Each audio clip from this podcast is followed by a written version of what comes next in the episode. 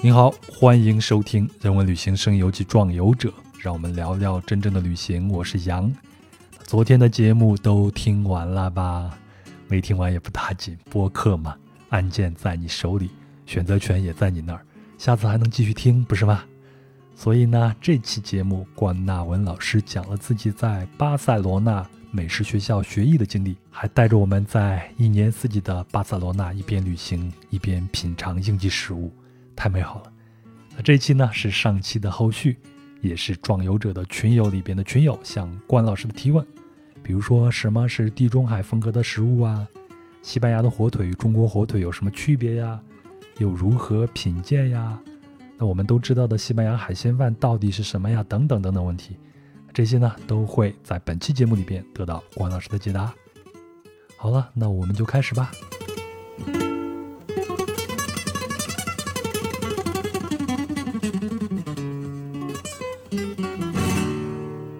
第一个来自听友的问题是，提到西班牙食物大家都能想到符号性的 Tapas， 还有就是西班牙海鲜饭，还有西班牙的火腿，那关老师您能聊一聊这些吗？另外西班牙食物它有地域性的区别吗？因为我当时到刚到巴萨的时候巴塞的时候住在我同学的家里，他住那个地方叫做西班牙广场、嗯叫做 Plaça d'Espanya、嗯、然后那个其实如果将来大家到西到巴塞去旅行的话，它也应该是一个呃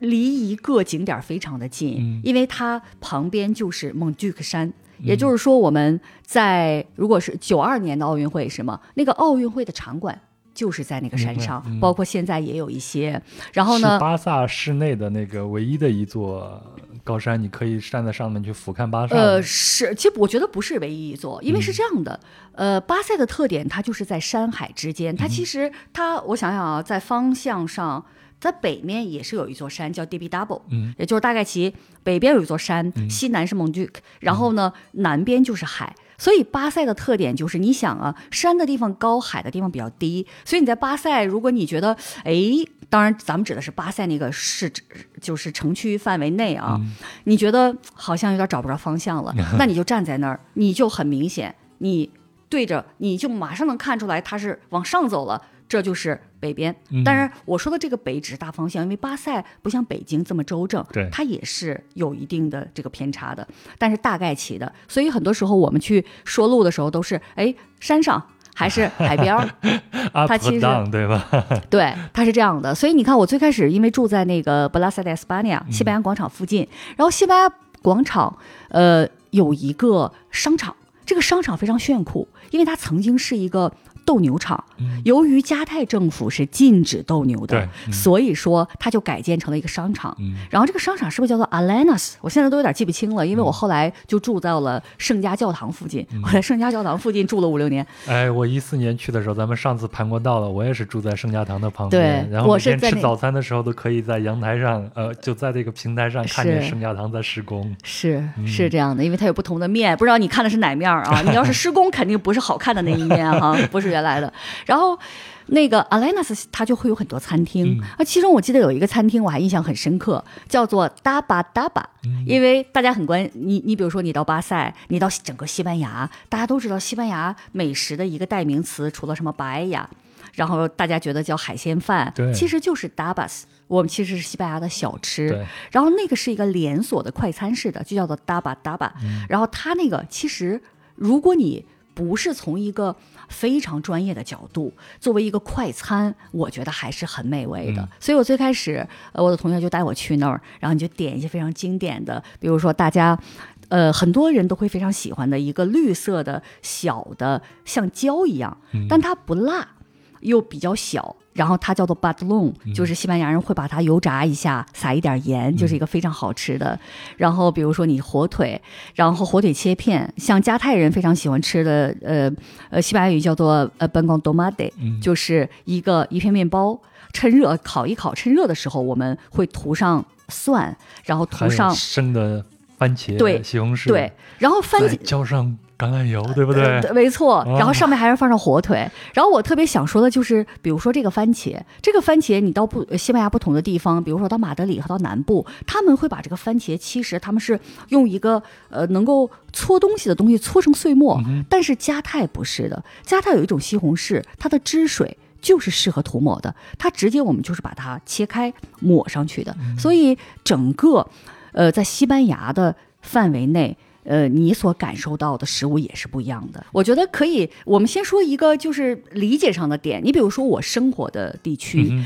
它叫加泰罗尼亚自治区，对，那大家也知道它也经常闹个独立啥的、呃、对、啊嗯、但是有一点很有趣，就是西班牙有两个地方他们的食物都非常好吃、嗯、他们的米其林餐厅都非常的多，他们相对来讲在西班牙都是比较富有的地区、嗯、他们都闹独立、嗯、一个就是我生活的加泰罗尼亚地区，还有另外一个就是因为加泰罗尼亚大概在西北部，对，还有一个相对呃呃 sorry 加泰不是，加泰是在东北部，然后是东北，然后还有一个相对偏西北一点的，就是巴斯克地区，嗯 ，País Vasco， 就这两个地方。所以你看，你听我这么一说，你就能够去想象这两个地区，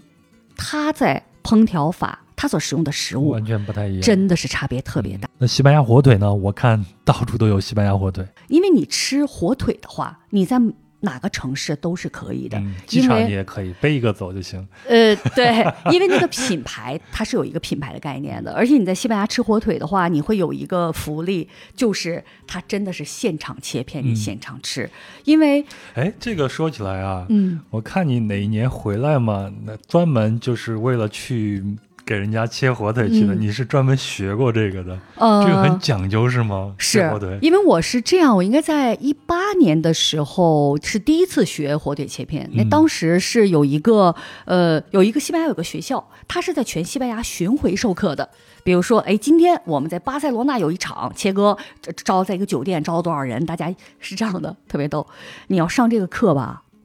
你得自己背着腿来、啊、然后呢背着啥腿？火腿不是背着别人的腿、啊、最逗的我跟你我跟你说一下，背着腿来是这样的啊，背腿的时候就看出差异了、嗯、因为当时我是和一个呃一个中国女生还有中国男生，中国男生是我在 Hofmann 的同学，那我也是呃顺便给他做一个广告，因为这个男生他现在生活在上海，他们是一个应该是一个呃进他们是贸易公司，是个进口商嘛、嗯、然后他们代理了西班牙非常好的火腿品牌，然后做广告其实不是因为这个，做广告是他们刚开了一个餐厅、嗯、这个餐厅是一个火腿主题餐厅，因为我刚刚有提到火腿它其实比较不能说比较啊，就最美好的品尝它的期限仅在切下来的半个小时之内、哦、那如果你的条件不允许，你真空包装这已经是另外一回事儿了，但是没办法，我们在中国吃很多时候你不可能没有这个条件、嗯、所以如果你对于比如说能够一次性的品尝到各种，我说的各种指的是火腿有不同的级别，这个说起来就比较复杂了、嗯、因为大家知道伊比利亚火腿为什么为什么那样的呃就是讨人喜欢，首先它的猪是不一样的、嗯、对吧，它的猪的品种不一样，其次人家猪的伙食也不一样、嗯、对吧，咱的猪吃啥人家呢都当然也不是说成天到位的吃哈、嗯、就是它是它最后的有一段这个期间它是能吃到橡果的，嗯，是不一样的，所以说如果你想一次有机会能够品尝到现场切片的不同级别的火腿，所以你到上海它那块是一个选择，它那个名字有点复杂，它的名字叫做西语的话叫做 La Harmonalia 二零八八 Harmonalia， 为什么？因为在西语当中如果后面有个什么什么 Lia， 它就是一个呃商店，一个售卖场所、okay. 对，你就比如说呃 Café de Lia 是卖咖啡的、嗯、然后卖这个比如甜点的就是巴斯德利啊什么的、嗯、就是这样的，所以它那个很特别，是这是顺便的、嗯、然后我们是其实是一块去学切割的，切割的时候太逗了，老师说背着一条后腿来，老师只规定你背的是后腿，因为切前腿和后腿是不一样的、嗯、因为前腿长得跟后腿，你胳膊和大腿长得也不一样啊，对吧，结构不一样肯定的，因为骨骼的结构不一样、嗯、他时间有限，他说大家一人带一条后腿来，可好，我和这个女生我们俩太豪气了，我们俩一人带了一个最顶级的标识的火腿。当然我说这个顶级不是品牌，是标识，因为我说白了我们带的是什么腿呢？我们带的是首先百分之百的伊比利亚猪，嗯，同时它最后是吃过橡果的，说白了它就是伊比利亚火腿当中的第一梯队。我们俩带着这个去的，老师可能一看吧也挺惊讶，因为头一回还有学生带着这个腿来练手。因为其他同学带的是什么你知道差别有多大吗？我们带的是伊比利亚猪，其他同学带那个腿都是白猪，就是它的猪的品种跟我们就不不一样，但它谈不上级别，咱都别说猪的伙食吃啥，你的猪跟我这猪就不一样。当然咱也不是这个呃，咱们确实也是鄙视链的顶端，鄙视人家那个猪。然后呢呃，切的时候很很有意思，老师是因为老师在场地里，因为他稍微讲一下理论，大家就开切了嘛，一天得切完，你旁边就有一个真空机，你边切他给你准备的特好，你自己切完了自己真空包装带走。这就是为什么我要我要切那样的一个猪，因为我平时自己吃的话，我肯定也要吃和橡果有过互动的伊比利亚火腿，因为我认为那是伊比利亚火腿的精髓所在，对吧？对，你说你一个野猪的后裔一辈子没吃过橡木果，这是不是活得有点憋屈？我觉得猪要是活得有点憋屈，在肉上是不是有有所体现？这个说起来有点悬哈，就是个人感受。然后那个老师呢，巡回的转，经常在我们这儿停留的时间比较长，主要是想尝一尝，对吗？那我那咱们中国人多热情好客啊！老师来来来一口，老师，然后就一块儿哎又转我们这块来了，就特别有意思。所以就是。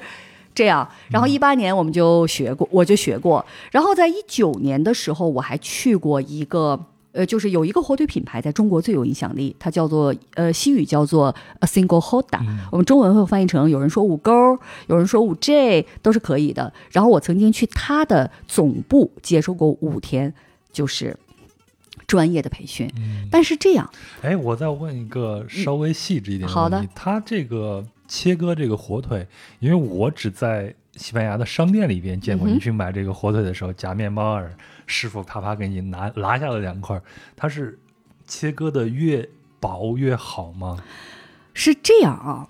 从理论上来讲是这样的，因为我后来呃一八年的，因为我一八年不是一月份还是二月份去学了一个切割嘛，嗯、然后我发现那个老师他在总部是有火腿品鉴课的。所以我又专门去上过两天的火腿品鉴，哦、所以说我可能在中国应该是，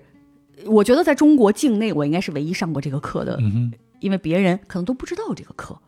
然后我怎么知道呢？还不是因为这个老师他来讲切他来讲切割，是我在马德里学橄榄油品鉴的时候，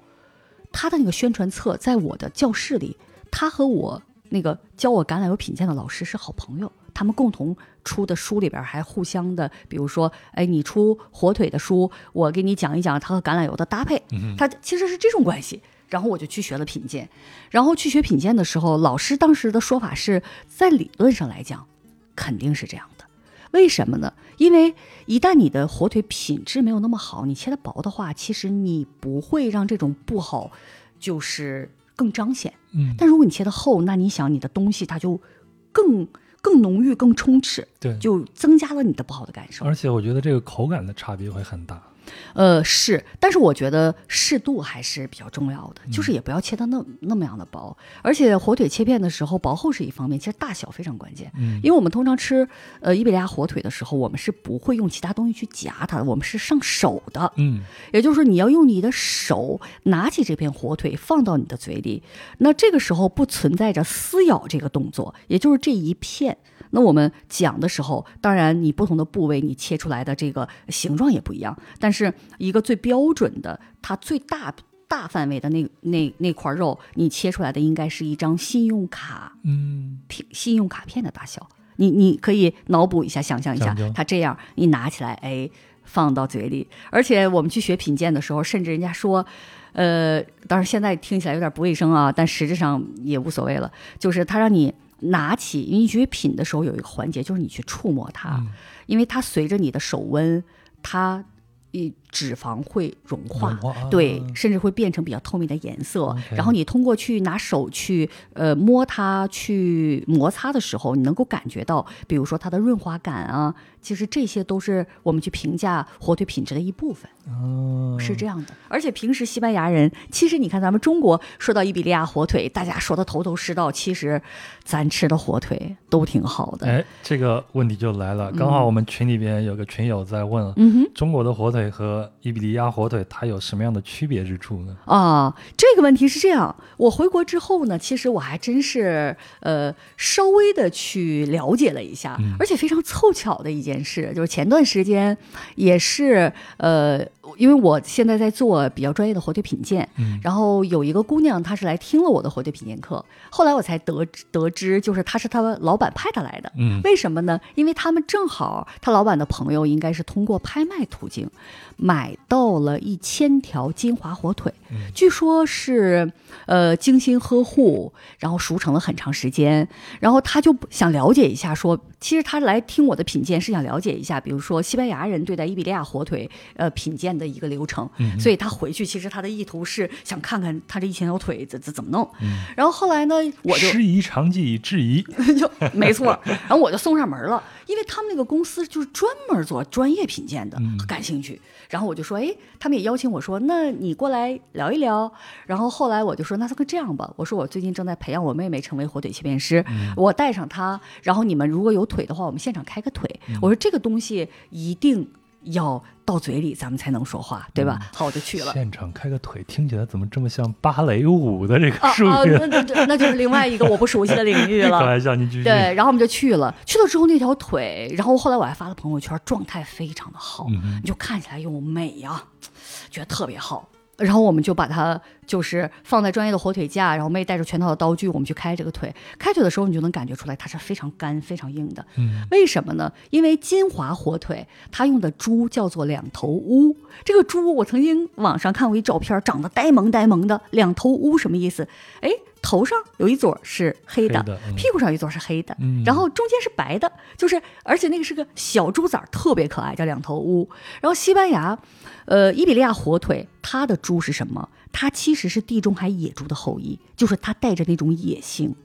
这个时候其实就和这个野关系很大，由于它是野猪，你在野外它的皮下脂肪是特别厚的，它不但皮下脂肪特别厚，它运动的过程当中，这个猪太厉害了，它运动的过程当中它有部分皮下脂肪会浸润它的肌肉纹理，所以它会出现大理石纹，嗯，非常罕见，这个真的是美轮美奂啊，一点不夸张、嗯、那中国这些猪，别说中国这些猪，世界上其他猪你是说白了您的品种这没这功能，那这没办法，对吧？嗯，这个祖师爷不赏饭吃。嗯，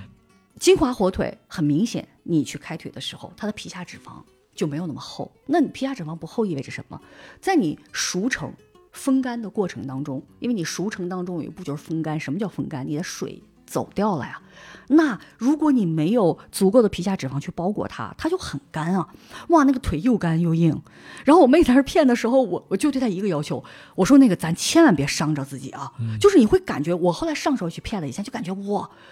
这这刀你很容易就是一不小心，因为你动不了啊，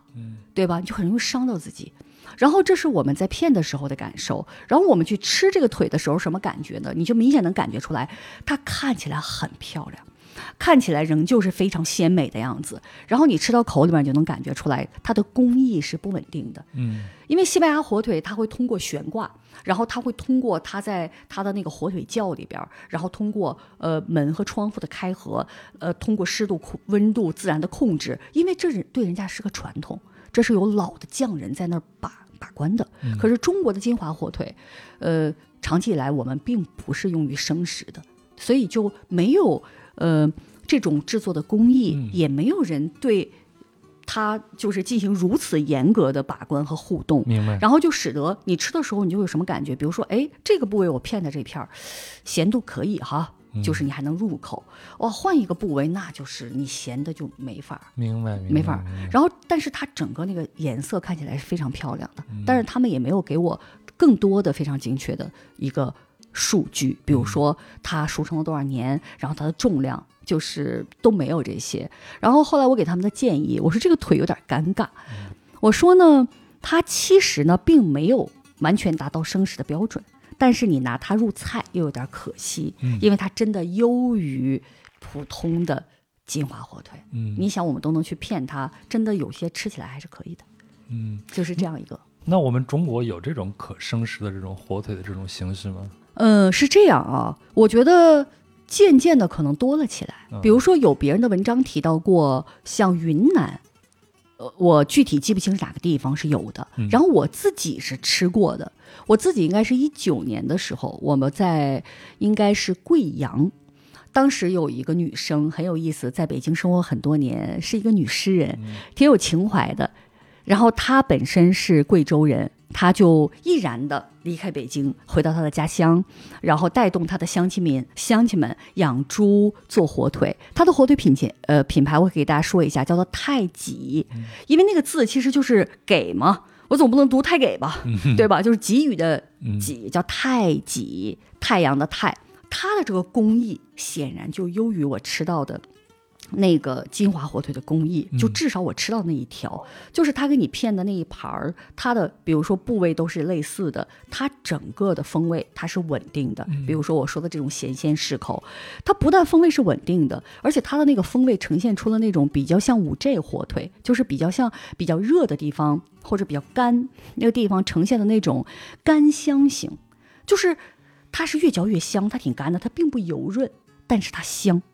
然后其实我反而觉得像这样的火腿配上威士忌是更合适的。明白明白。你知道为什么？因为我们也曾经试过用伊比利亚火腿去配那个威士忌，可能当时我们选的威士忌酒精度有点高，但是威士忌你也不可能低于四十度，然后我们选的那个火腿可能有点肥美，哇，那一瞬间啊，我嘴里面咀嚼着这个火腿，当我把那个威士忌就是入口之后，瞬间就灼烧，他就是他就是简直我感觉把那个脂肪点燃了。嗯，那是当然这只是一次偶然，我不能得出一个结论说他们就不搭，但是那一晚我印象非常深刻。嗯，呃我觉得太极的那个干香型火腿和威士忌非常的搭配。嗯，这是我吃过的。嗯，总之我觉得啊，不管是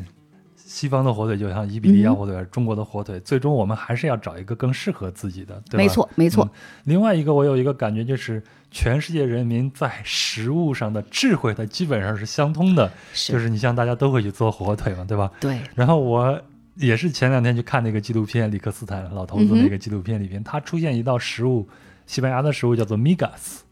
它就是用那种、嗯呃，前天大前天剩下的这种面包，面包嗯、然后把它切成丁，然后用橄榄油还有蒜一炒、嗯，再加点其他的东西。我当时看，这不就是我们的炒馒头丁吗？我们的馒头放的久了，不也这样处理吗？我觉得智慧真的是共同的，对啊，智慧就是共同的真的是共同的，嗯，没错。那下一个问题啊，其实我也很想知道，到底什么是地中海饮食？那它的精髓又是什么呢？呃，我想是在一九年，在二零一九年应该是二月的二三月间，美国的彭博社它其实是发布了一个二零一九年就是呃全球最健康国家的排名。嗯，然后当时呢，这个排名之前，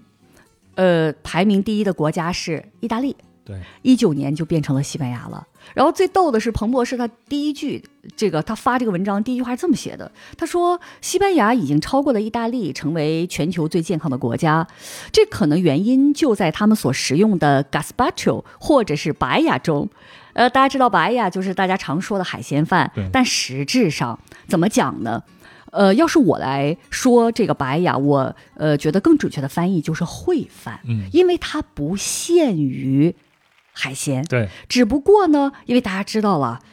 海鲜它肯定是更能卖上价吧，嗯、这个我觉得大家很好理解，而且全世界的人都认识，因为它的外形往那一摆，你摆几只大虾，你就知道它是什么，好看。对，首先你知道它的价值，其次它好看。嗯，那你比如说在呃西班牙的海鲜饭应该呃不是，你看我也说海鲜饭了，嗯、就是已经现在都习惯，就是西班牙烩饭，它的发源地应该在瓦伦西亚，嗯、瓦伦西亚。那瓦伦西亚它最经典的这个烩饭其实是什么呢？这个我个人非常喜欢，嗯、是鸡肉、兔子肉加上扁豆，嗯嗯，它真的就是非常的鲜香，但实际上它跟海鲜没有任何关系。对。所以当时彭博社发这个文就提到 Gazpacho， 我不知道大家有没有印象，这个我们会翻译成西班牙冷汤。嗯，然后这个 Gazpacho 其实是来自于，你看我们说到这个，这就涉及到了它的地域性了，嗯，它是来自于西班牙的南部安达卢西亚地区的。为什么呢？因为那儿夏天太热了，恨不得四十度，那你想四十度咱真的没胃口，对吧？嗯，怎么办呢？弄一个流食，吃一碗冷面，对不对？他得有啊，他没有冷面只能喝冷汤。但是我想说，这个冷汤可比那个冷面在营养方面，不知道它是好吃多少。嗯，因为我可以大家呃，我呃，如果大家有兴趣，因为我在公众号上有专门的文章去写，嗯，然后我现在也可以给大家大概说一说这个冷汤里面，你听一听夏天它有的这些东西，你就能知道它其实几近完美。嗯，它最核心的这个冷汤当中，最核心的是西红柿，对，就非常重要。所以你做的话，你要选那种非常成熟的鲜甜的西红柿。然后还有什么呢？它会放蒜，就是它有一些标配嘛，嗯，对吧？呃，西红柿、蒜，然后像橄榄油、醋，这些都是非常重要的。然后还有一些东西啊，还有它会放那种呃，我们叫青椒。它因为西班牙这边呃，它的呃，它会有明确的辣椒，但是他们通常使用的都是甜椒啊，或者我们说的大菜椒、青椒就是不辣的，他们会加这个。当然，其他的待选备选项，你可以加洋葱，你也可以加黄瓜，就是当然还有面包，嗯，就是隔夜的面包，他们也放到里面去。然后把要切成面包块是吗？不是，就是隔夜的面包。呃，这个取决于你如何来制作。嗯，你比如说，如果你是用一个这个东西叫什么，就是可以捣东西的，嗯，用这个东西去捣的话，那你无所谓。但是是他们是这样的，这个面包是隔夜的，隔夜它意味着风干，它意味着比较硬，嗯，所以由于你做这个 gazpacho 的时候，你是会添加一些水液体的，所以你最好事先把这个面包浸在这个液体里，嗯，这个液体通常就是水和醋，他们用的是雪莉酒醋他们的一个组合，所以说它已经被软化了，你把这些东西倒到一起，大概是这样的一个，嗯，但是现在我们用这种料理机，你完全可以去操作，然后你马上就能意识到这个汤就差点东西，它差点蛋白质，对对吗？它其实其他，嗯，而且你要知道，夏天的时候，也有了夏天的时候，那个西红柿是非常好的，包括蒜，它都是抗氧化，就是非常好的一个东西。对，我还记得西班牙有一个非常有名的作者，他可能写了一本书哈，这本书大概其就是，我现在记不清书名了，因为我在文章中有详细的记录，大概其就是呃，西班牙的呃。精神还是类似于灵魂，我现在记不清了。总之他在这个书当中还特别提到了 gazpacho，嗯，他说这个食物如果再加上点蛋白质，完美。你想真的是比如说你自己配个煮鸡蛋，嗯，配两份鸡胸，嗯，上面放点火腿，嗯，就是真的是非常完美的。对，所以你看这么一个食物，那南部人夏天续命用的，嗯，所以我在想说我们刚刚有提到摩尔人，然后有提到呃摩洛哥，然后我刚刚我回到了我们的地中海饮食，所以那个时候一九年的时候，我就专门去研究了一下地中海饮食，嗯，然后大概其地中海饮食的发起国其实是意大利，大概其在一零年的时候，然后他就向联合国教科文组织其实就是申请非遗嘛，嗯，然后到了一四年通过了。通过的时候应该是呃啊不是这样的，就是他很早就申请了，一零年的时候通过的，然后直到一四年，因为陆续有国家，因为意大利发起，陆续有国家就是举手嘛，说哎我们也地中海饮食，我们也是，嗯，然后一四年的时候加一块一共有七个国家。然后有我们熟悉的，你大概其可以捋得过来的，意大利捋过来，希腊、嗯、西班牙、葡萄牙，这个就是我们能够想象的地中海沿岸的欧洲国家。还有三个，一个就是我刚刚提到的摩洛哥，摩洛哥、嗯、因为它确实是哈，人家是地中海的那边嘛，对吧？嗯、人家也是地中海。然后还有塞浦路斯，还有克罗地亚、嗯，就一共这样几个国家。但是以我的地理的水平啊，当年高考都不考地理。这个克罗地亚和塞浦路斯在哪儿？我是没概念的，我不知道老杨有没有概念，你肯定有概念，对，没有概念。然后我们就刚刚老杨提到的，就是地中海饮食，我们刚刚有提到，它是一种生活方式，嗯、但这个生活方式一定它的核心是你的食物的一个结构，嗯、然后它这个结构其实它建议你大量食用什么？要大量食用蔬菜、水果、豆类、谷物类，嗯、然后少量的呃。食用呃，鸡肉也就是禽类，它当然指的主要提的是鸡肉哈。嗯、呃，当然你包括什么火鸡啊都可以，他们很喜欢吃火鸡胸什么的。然后还有呃鱼肉，就是鸡肉和鱼肉，它建议你少量使用，嗯、然后尽量不要吃，尽量少吃红肉。对，嗯，这样一个概念。然后呃，适量的饮用葡萄酒。尤其其实红葡萄酒当中，大家也知道它的单宁是抗氧化物质嘛，嗯、呃，这个是个人的一个选择哈，这个不是一个常规的标准。然后还有一点就是它的，刚刚老杨有提到，它其实是以橄榄油作为最主要的食用油的、嗯、一个基底了。对，比如说我在巴塞罗那，我发现除了橄榄油之外，通常超市还有另外的两个选择，一个就是葵花籽油，嗯、然后还有玉米油。应该也有，但是可能不是主项，但是橄榄油是最大量的，之后就是葵花籽油，嗯，它是这样的，也就是它的核心。然后我们说的是食物的结构，当然它还建议你这种包括运动呀，嗯、尽量不要抽烟啊。然后其实它没有说的一点，最重要的一点，我认为就是我对于对于他们的观察，因为我们刚刚有提到一个细节，发起国是意大利，对，这个就能够解释，因为我手里面有不止一本专门谈论地中海饮食的书，它的作者都是意大利人。嗯，然后其实我是大家知道我是研究西班牙的美食美酒的哈，嗯、然后我就会发现，然后我看那个书的时候，我就有一个点印象非常深刻，他说，嗯。一个就是一个作者回忆他童年的时候，说他印象最深刻的时候就是长辈们叫他上桌吃饭。也就是说，我觉得地中海饮食除了吃什么之外，还有一点，咱们是不是跟谁一起吃，以什么样的频率和谁一起吃，这都很重要。啊，我明白你的意思，要跟家庭多在一起，是这个意思吗？没错，啊、你的呃亲戚，你的这种 亲, 亲情关系，包括你的朋友，总之他觉得人你不是一个独处的动物，你一定要和大家在一起。当然如果你能在室外享受着阳光，当然如果在 海, 海边，就是各种美好的想象就来了。嗯、那如果不能的话，你在你的呃家里面和，总之就是要经常的和大家一起吃吃喝喝。嗯、所以这个饮食的健康，它不只是饮食的结构，而且跟你的心理状态是有很大的一个关系。我觉得是有非常大的关系的。哦、好，那最后一个问题啊，有听友说去西班牙发现他们有午休的习惯，而且晚饭的时间特别晚，可能九点十点才吃晚饭，那这种习俗是怎么形成的呢？是这样啊，如果我们从现在的角度来看呢，呃，当然会和西班牙的日照时间是有关系的，嗯、因为它日照时间比较长。就导致你比如说你到夏天的时候，你到晚上可能九点半这太阳还没下山呢，哦、那你不好意思太早吃饭啊，嗯、对吧，你会 很, 很难受。所以说呃，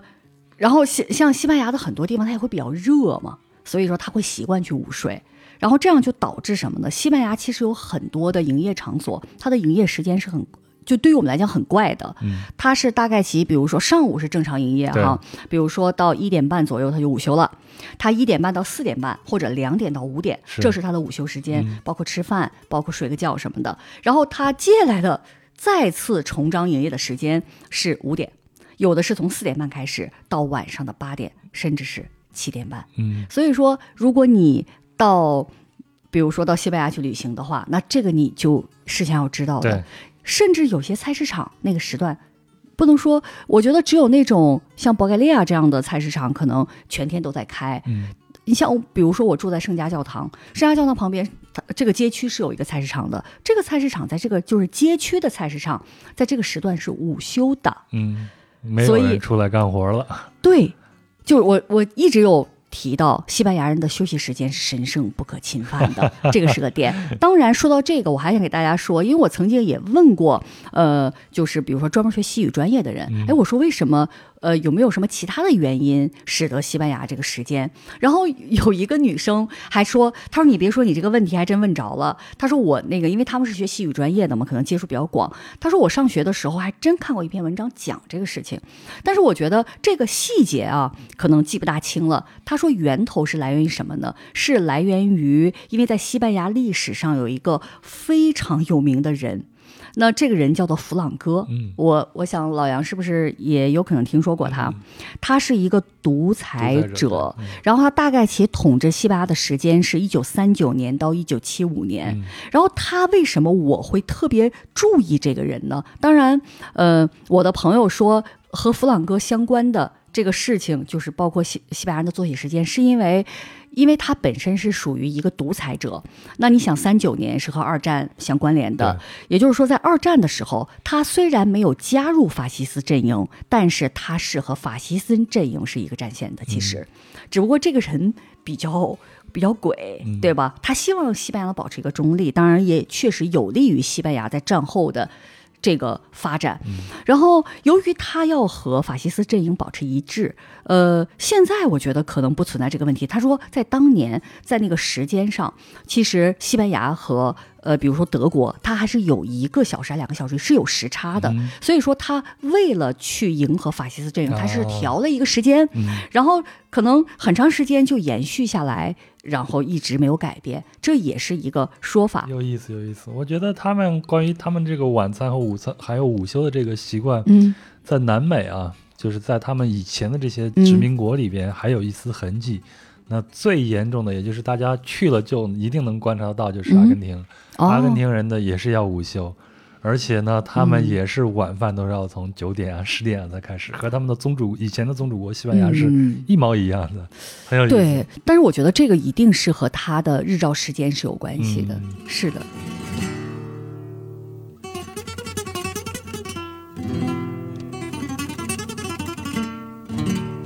好了，来自听友的问题都问完了，关老师也给解答了，您听的是否解馋呢？给大家交代一下啊，跟关老师做完这期节目，我就马上跑到北京的一家西班牙餐厅去吃了一顿，吃的是烤的啊，倒上橄榄油的红椒啊、茄子做的 Tapas，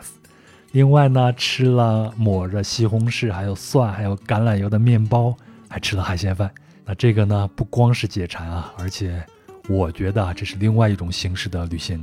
肉身是暂时不能出去，但是胃口和思维都已经飘至海外神游了。